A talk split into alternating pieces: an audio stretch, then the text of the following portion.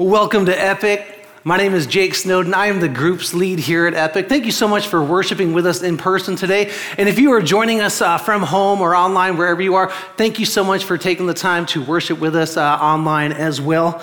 Now, before we jump into the text for today, I've got, uh, I'm curious, by a show of hands, do we have any movie buffs in the house today? We got any movie buffs? All right, a few hands going up.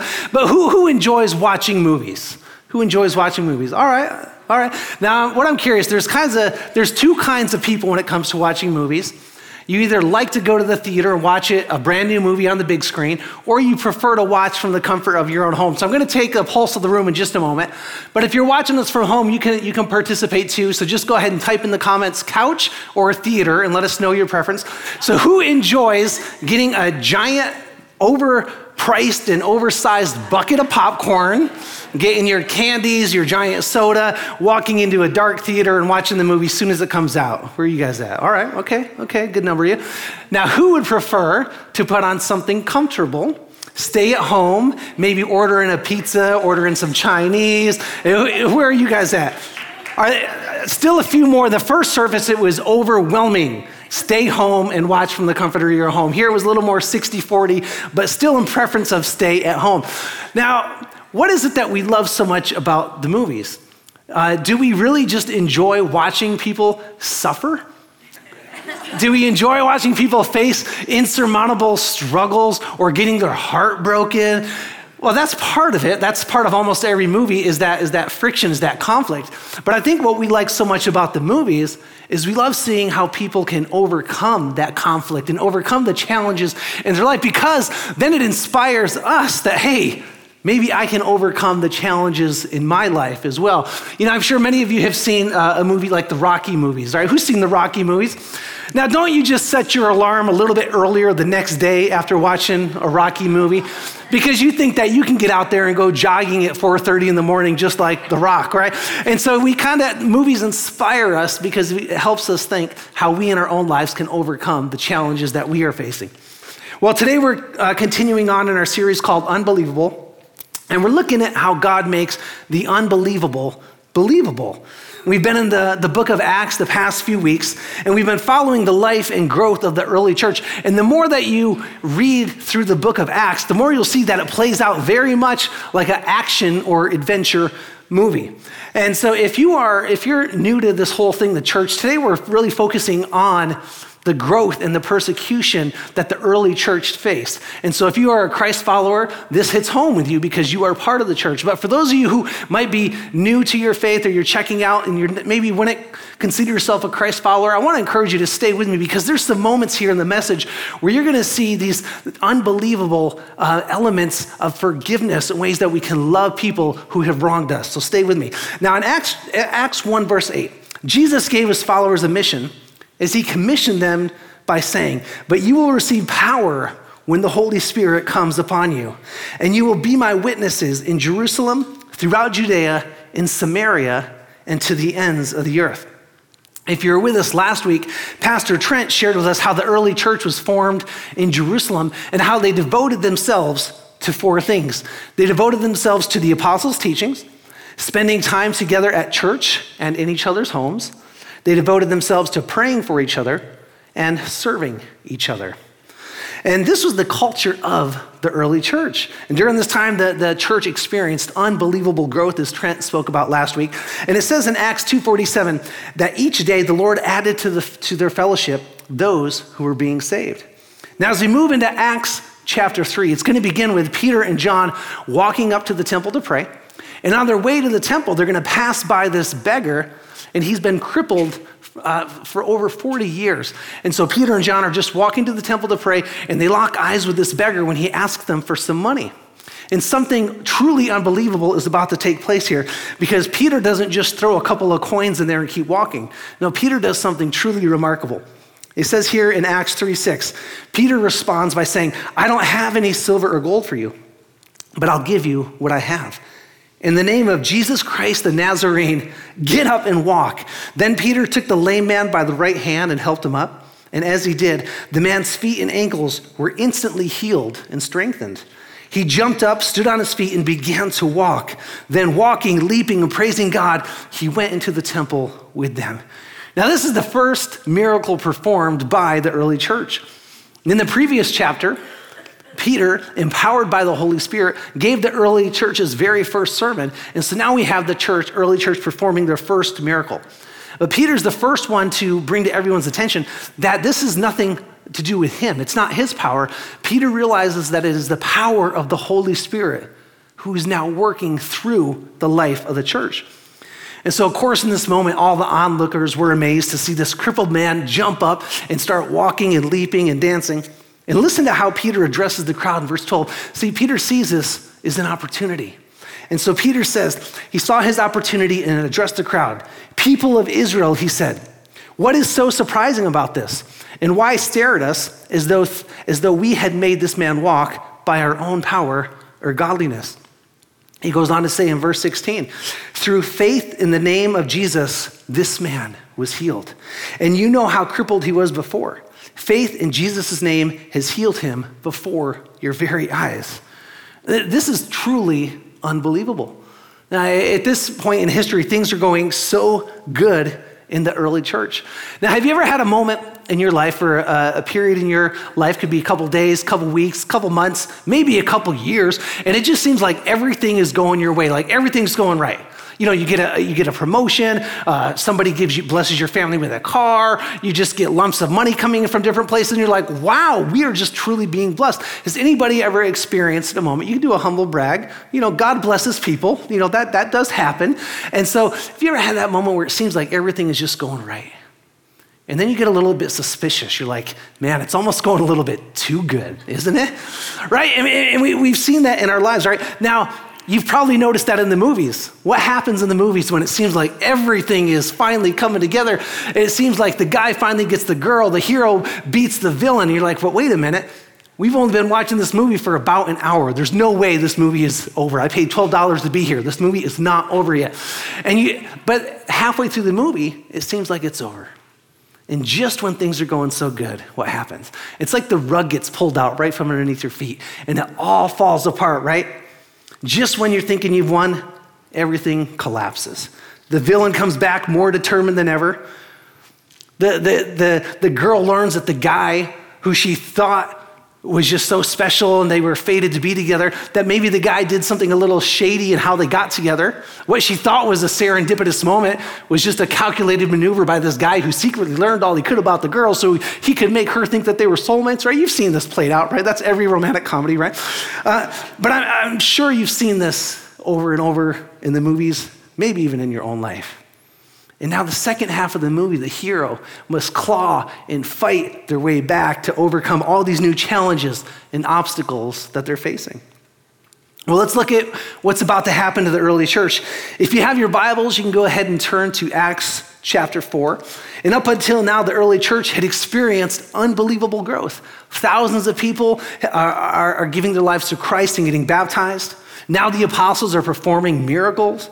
And just as things are going so unbelievably good, guess who shows up?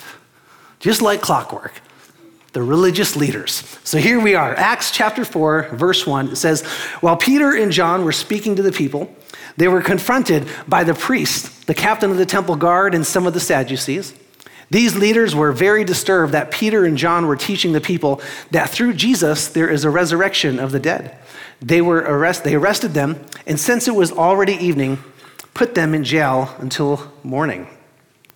So, just like in the movies or maybe even in your own life, just when things are going a bit too good, suddenly it all comes to a screeching halt. Just like that, Peter and John are thrown in jail.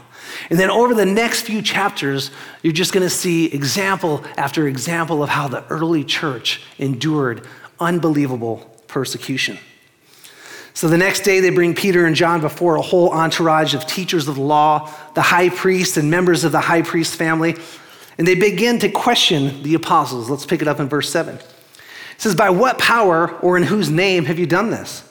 Then Peter, filled with the Holy Spirit, said to them, Rulers and elders of our people, are we being questioned today because we have done a good deed for a crippled man? Do you want to know how he was healed? Let me clearly state to all of you and to all the people of Israel that he was healed by the powerful name of Jesus Christ the Nazarene, the man you crucified, but whom God raised from the dead.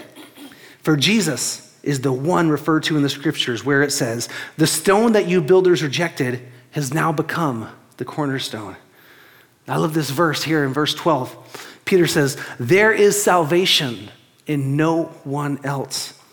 God has given no other name under heaven by which we must be saved. I mean, come on, Peter is throwing it down right here. He's being accused, and he comes back and says, This is the guy whom you crucified. Oh, by the way, in him, he's the only way to salvation.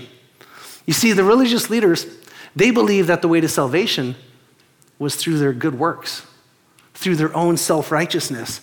And they also would use the law as a way to control the common people, to show that they were closer to God and that they were worthy but that the common people were not. So in verse 16, they dismiss the disciples and they try to come up with a plan. It says, What should we do with these men? They ask each other. We can't deny that they have, been, that they have performed a miraculous sign, and everybody in Jerusalem knows about it. But to keep them from speaking their propaganda any further, we must warn them not to speak to anyone in Jesus' name again. So they called the apostles back in and commanded them never to speak or teach in the name of Jesus. All right, so where are my parents at today? Do we got any parents in the room? We got any parents? We got any parents online? All right. You've probably seen this conversation in your own life, right?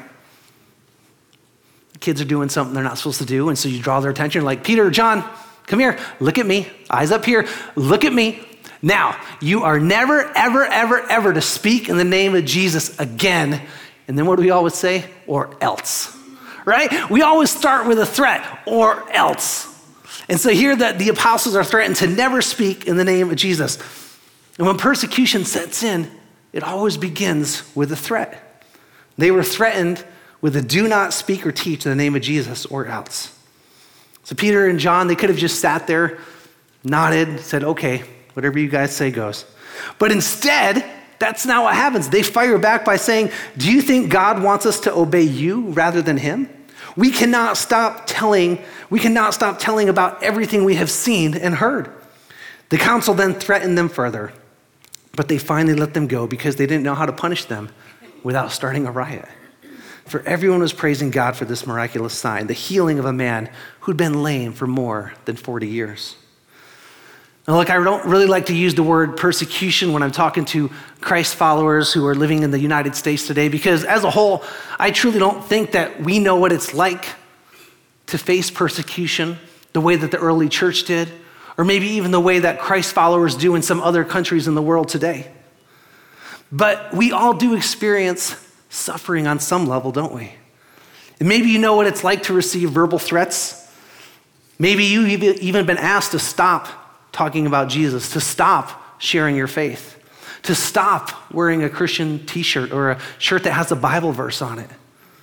Maybe in school, maybe in your workplace, maybe in your social media interactions, maybe even at a, at a dinner table with your own family, and you've been asked to stop talking about Jesus. And so, how do you respond when you've been threatened? Do you back down? Do you remain silent? Now, judging by Peter and John's response, do you think there's any chance that they remain silent? No. You'll see in the very next chapter, they're at it again, performing miraculous signs and wonders among the people. Let's read in Acts 5, verse 14 to 16. It says, Yet more and more people believed and were brought to the Lord, crowds of both men and women. As a result of the apostles' work, sick people were brought out into the streets on beds and mats so that Peter's shadow might fall across some of them as he went by.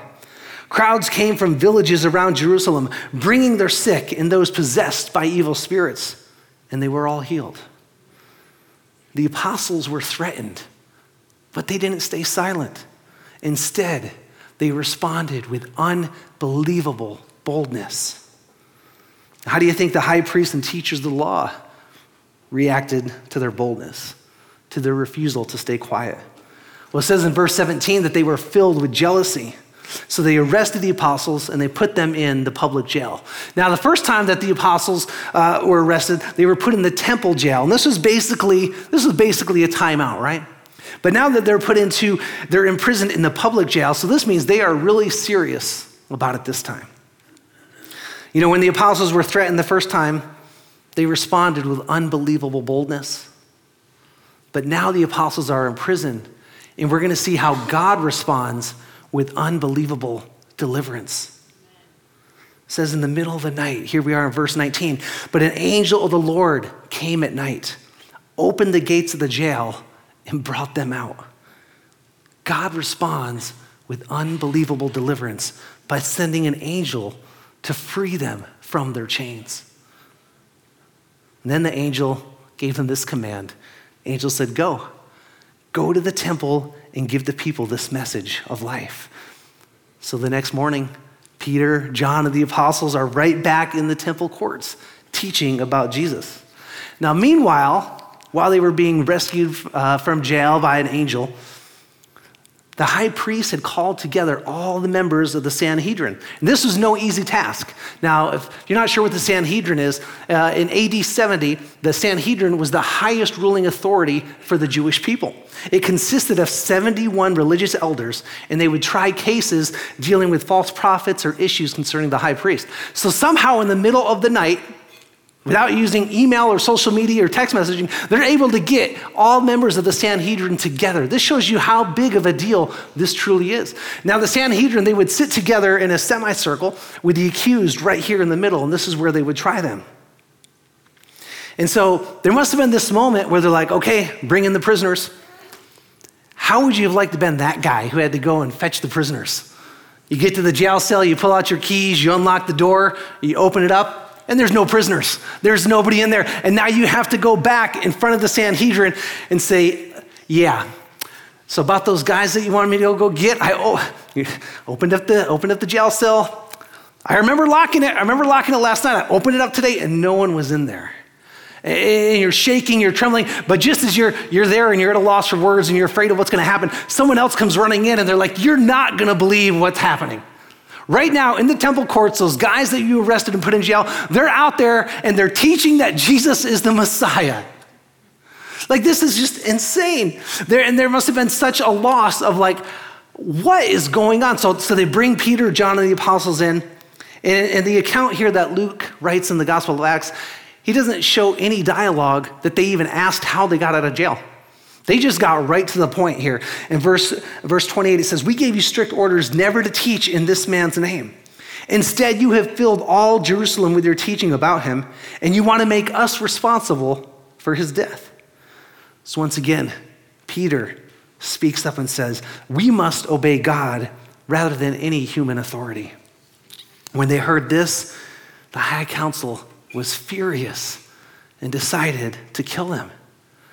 The apostles, by listening to the command that, that was given to them by the angel of the Lord, and they go back and start teaching, they basically took a prison sentence and it now instantly became a death sentence.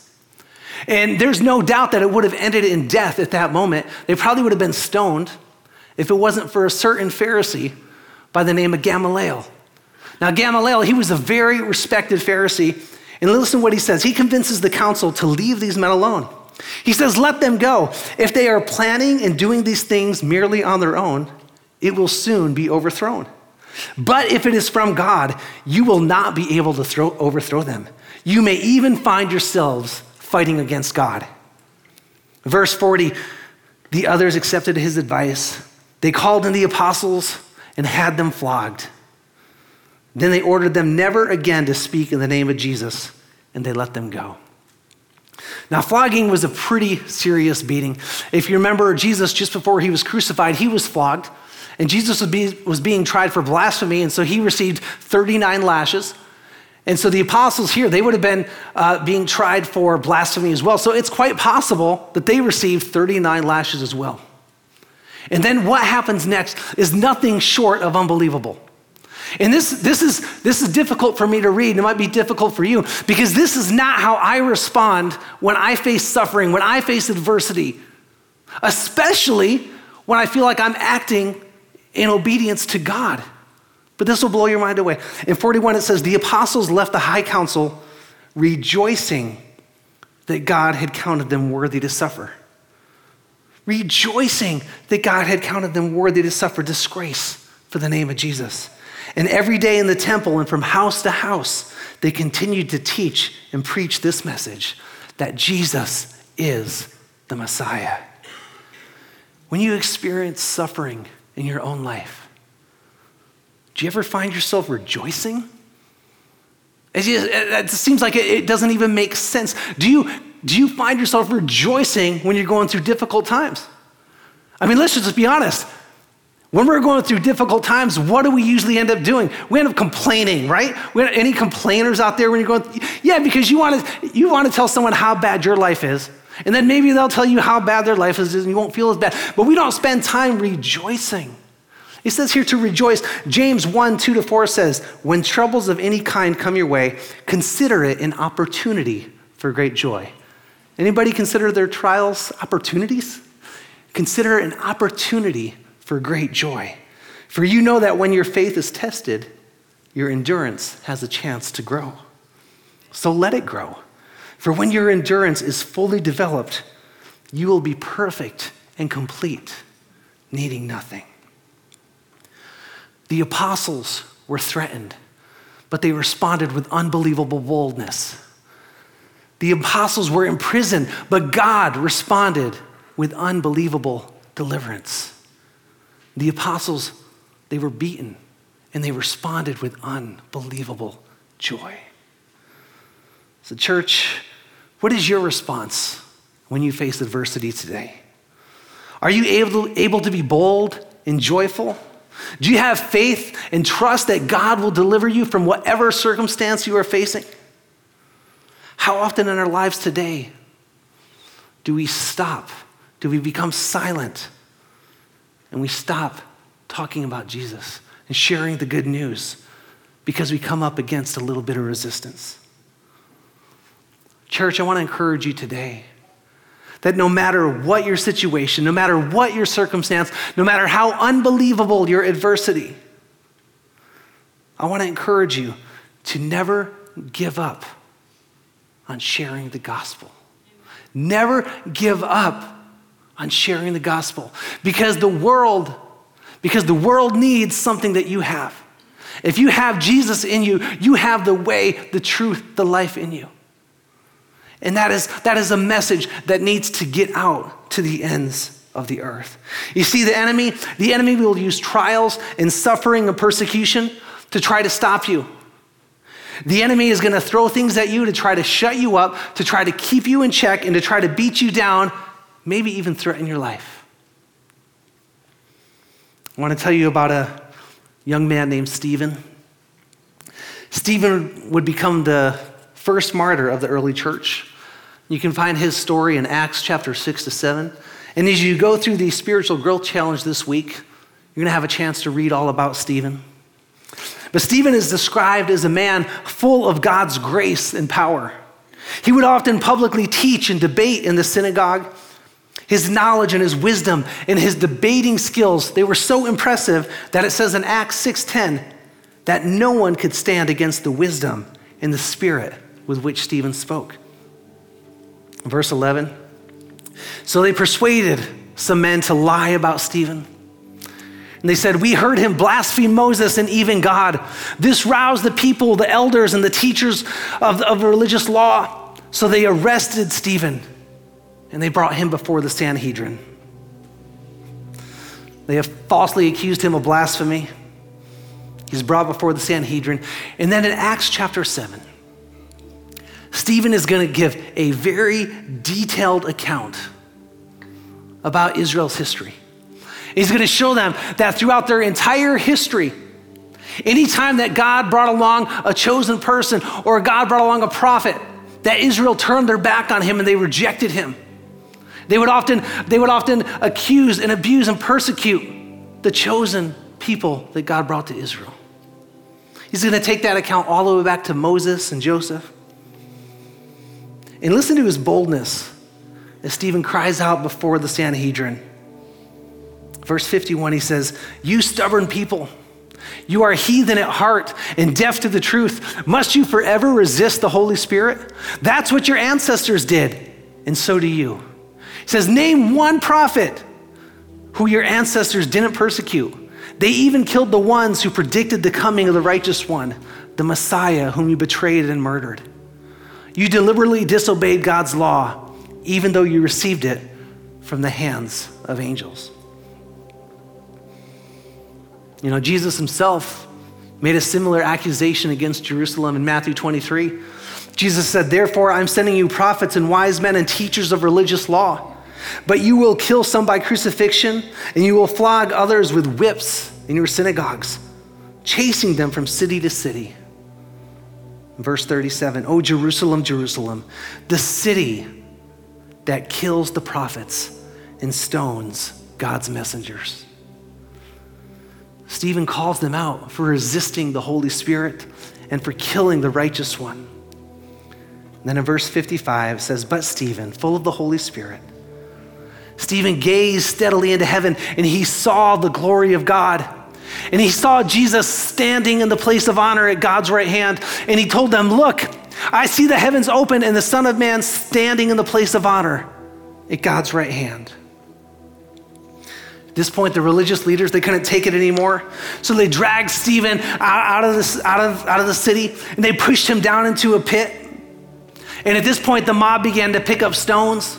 And they would take these big, heavy stones and they would begin to hurl them down at Stephen. And one at a time, these stones, they would hit his head, hit his arms, his feet. And what they were doing is they were trying to hit his heart, break his bones, make his lungs collapse. And see, death would take place in the stoning when the bones and the organs would collapse so much that you could no longer breathe. Stephen's in this pit, just taking him blow after blow after blow. Verse 59 As they stoned him, Stephen prayed, Lord Jesus, receive my spirit. He fell to his knees, shouting, Lord, don't charge them with this sin. And with that, he died.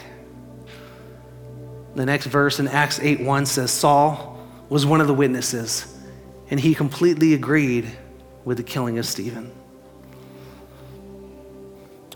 You may recognize that name, Saul. He would later become Paul. We're going to talk about him next week.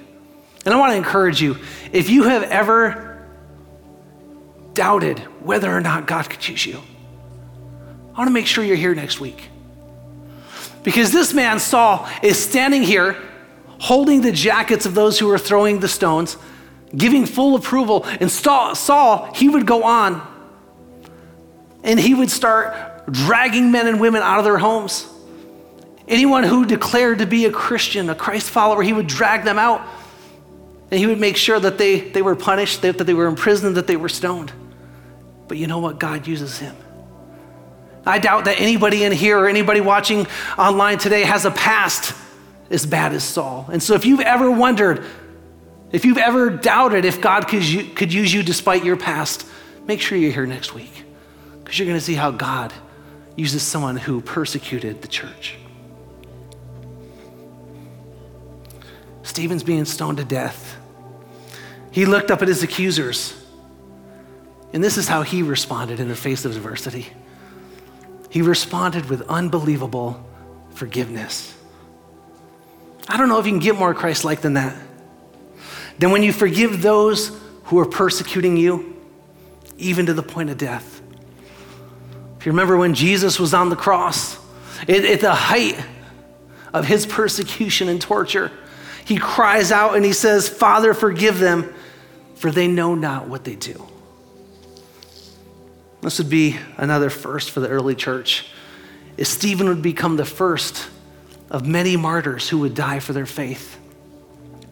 Now, up until this point, the early church, they had remained in Jerusalem. But if you remember the verse I shared at the very beginning today in Acts 1 8, they weren't supposed to stay in Jerusalem. Jesus says, You will be my witnesses, telling people, every, telling people about me everywhere in Jerusalem, throughout Judea and Samaria and to the ends of the earth. Peter, John, the apostles, and Stephen, they've been busy proclaiming the name of Jesus in Jerusalem. But now something very significant is about to take place.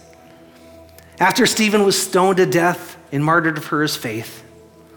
It says a great wave of persecution began that day, sweeping over the church in Jerusalem. And all the believers, except the apostles, were scattered throughout the regions of Judea and Samaria.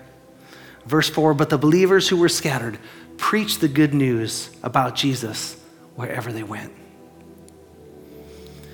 See, they thought they could make an example out of Stephen, put an end to everyone who was preaching about Jesus.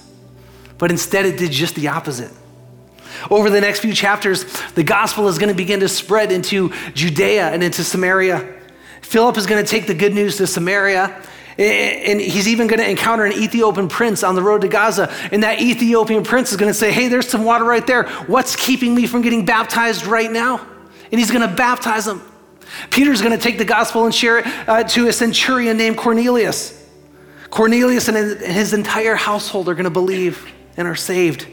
The gospel is expanding into Judea, Samaria, moving into new geographical regions, breaking down barriers of ethnicity and race.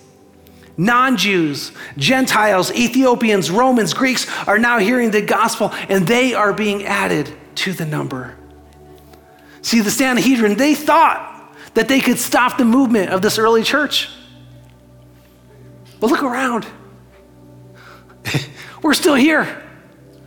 We're still here because of their unbelievable response in the face of adversity. The church was not defeated. This persecution only led to an explosion of the gospel. Despite unbelievable persecution, the church expanded because of their unbelievable response in the midst of suffering. It's unbelievable. Now, just before Stephen was martyred, there's something very unique that happened in verse 56. I want to go back and look at it. Stephen was given a vision. And Stephen said, Look, I see the heavens opened and the Son of Man standing. I see the Son of Man standing in the place of honor at God's right hand. And you know, every other time in Scripture where it talks about Jesus at God's right hand, what's he doing? Sitting. He's sitting. Every other instance, Jesus is sitting.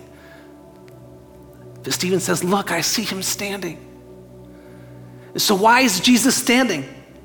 I believe there's two reasons why Jesus is standing. One, when royalty stands, it's either out of anger or out of honor for the person before them. I believe Jesus, he must have been angry at those who were hurling those stones down towards Stephen. But I believe Jesus is standing out of honor and out of respect for Stephen. Jesus may have been standing out of unbelievable honor for this faithful martyr who would preach the gospel with unbelievable boldness. And the second reason, Jesus was standing as a witness on Stephen's behalf. Stephen was confessing God before men, and in turn, Jesus is confessing Stephen before God. Church, if you are willing to take a stand for Jesus in this life, Jesus will be willing to take a stand for you in the next life. Matthew 10 32 says, Everyone who acknowledges me publicly here on earth, I will also acknowledge before my Father in heaven. And so, are you willing to take a stand for Jesus? Even when times get tough, even when you face unbelievable persecution, are you willing to take a stand for Jesus? And taking a stand for Jesus, it, here, it doesn't mean that all your troubles are going to magically go away. I mean, just look at what we've covered here in Acts 3 to Acts chapter 8. The troubles and the persecution in the early church, it didn't go away. Jesus himself said, Here on earth you will have many trials and sorrows, but take heart because I have overcome the world. I love this verse here in Romans 8 18. And this, this verse was written by Saul, who would become Paul, the man who was standing there giving approval to Stephen's death. He would go on to write this, and he says, Yet what we suffer now is nothing what we suffer now is nothing compared to the glory he will reveal to us later. See, the early church endured unbelievable persecution, but what I think is even more unbelievable is how they responded in the face of adversity. They would not be silenced. The apostles responded with unbelievable boldness. They responded with unbelievable hope and expectation that no matter what they were facing that God would deliver them. They responded with unbelievable joy in the midst of chaos. They responded with unbelievable forgiveness for their oppressors. What about you? Well, when I say that right there, they were able to forgive those who oppressed them. Are there people in your life that maybe you need to forgive? People in your life that you need to say, God, don't hold that sin against them. Just take a moment and think about where your persecution comes from. It might come from threats. It might come from uh, something physical. It might come something intentional that somebody did. They harmed you, whether intentional or unintentional. How are you responding with your suffering? And Stephen took that last stone to his head. Jesus responded by honoring Stephen as he stood at the right hand of God and acknowledged him. Unbelievable persecution can be overcome with unbelievable reaction. as we close today, I want you to consider how you've been reacting and responding in the face of adversity. Has your adversity caused you to be silent? Has it, has it caused you to lose your hope in God's deliverance? Has it stolen your joy? Has your adversity made it difficult to forgive those who wronged you? If so, here's my hope for you today that you can learn from these men, from Peter and from John and from Stephen. That you can learn and see how they faced adversity, and that it can inspire us to do the same. Unbelievable persecution can be overcome with unbelievable reaction. I want to invite you all to stand as we close. We're going to respond in a time of worship. And this song that we're going to sing together is a song called Firm Foundation. And I just want to read through some of the lyrics that we're going to sing together. It says, Christ is my firm foundation, the rock on which I stand. When everything around me is shaken, I've never been more glad. Can you say that? when everything around me is shaken, I've never been more glad that I've put my faith in Jesus because he's never let me down. He's faithful through generations. So why would he fail now? Let me tell you, church, he won't. He won't. Father, we thank you. Lord, we thank you, Lord, that you won't fail. Lord, that no matter what comes our way, Lord, that we consider it joy because we know that we are being tested. And so, Father, I pray, Lord, that, that even now you will break down those walls, Lord, that we can forgive those who we thought were unforgivable. Lord, I pray for those of us in this room today, those watching online who need boldness. Lord, they feel like uh, someone told me I can't talk about you, so I'm just being silent. God, I pray you break down that wall. Lord, give them that spirit of boldness. Let your spirit speak through them, God, so that we never stop proclaiming the name of Jesus. God, as we go through this world and face persecution and face suffering and face adversity, God, I pray that we can respond in a way that is holy and pleasing to you. It's in your name we pray.